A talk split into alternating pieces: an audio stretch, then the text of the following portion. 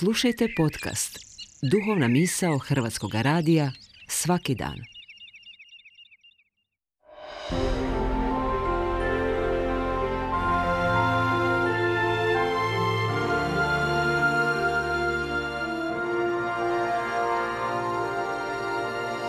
Duhovna misao. Urednica je Blaženka Jančić.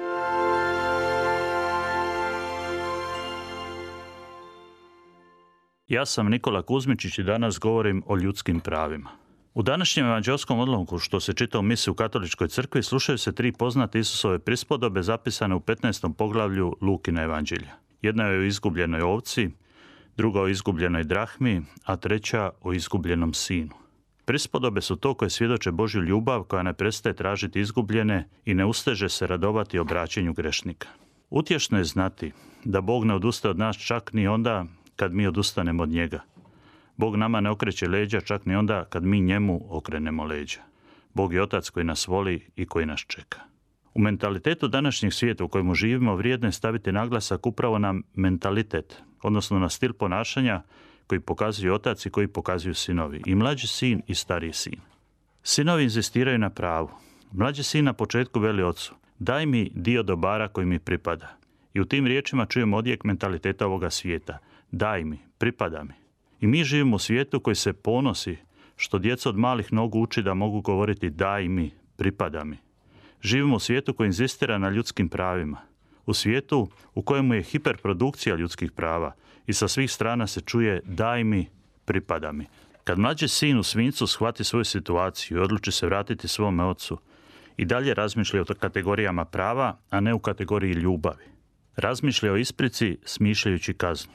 Oče, sagriješih protiv neba i pred tobom, nisam više dostojan zvati se sinom tvojim, primi me kao jednog od svojih najamnika. I stariji sin, prigovarajući ocu, inzistira na svojim pravima, odnosno smatra da se krše njegova prava. Nikada mi nisi dao. Govor dvojice sinova odzvanja mentalitetom suvremenog svijeta. Sa svih se strana čuje daj mi i nisi mi dao. Sa svih strana se dižu glasovi koji gomilaju neprestano nova ljudska prava i koji posvuda vide kršenje ljudskih prava i stvara se posebna kategorija heroja, borci za ljudska prava. Uzdiže ih se na pjedestal i divim se jer neprestano buče daj mi i nisi mi dao. Nasuprot mentalitetu ovoga svijeta stoji oče mentalitet koji nam Isus daje kao uzor i potiče nas da i mi tako gledamo na svijet, te da naši odnosi budu takvi. Otac ne dopušta mlađem sinu da izvergla pripremljeni monolog do kraja, nego ga prekida. Prekida ga ne zato da bi ga kaznio, nego da bi mu pokazao ljubav. Obuća, haljina, prsten, tele, gozba i veselje su bili jasni dokazi mlađem sinu da mu otac oprašta i da ga prihvaća. Njemu to nije bilo teško razumjeti. Mnogo teže je bilo razumjeti starijem sinu, koji je u trenutku dok je odbijao ući na sebi imao i obuću, i haljinu, i prsten, i poziv da se pridruži gozbi i veselju. Njemu otac odgovara riječima koji pokazuje Boži mentalitet. Sinko, sve moje tvoje je. Bog se ne ponaša u kategorijama prava, nego u kategorijama ljubavi.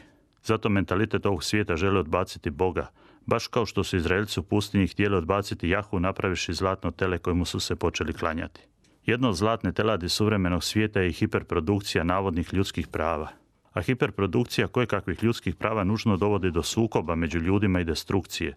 Nužno nas baca u svinjac.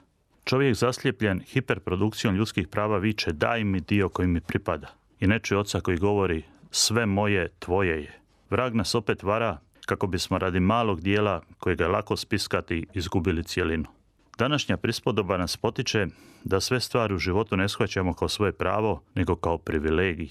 Sve u životu što imamo, pa i sam život nezasluženi je dar. Sve u životu što imamo, pa i sam život nismo dobili na temelju nekog prava, nego na temelju nečije ljubavi.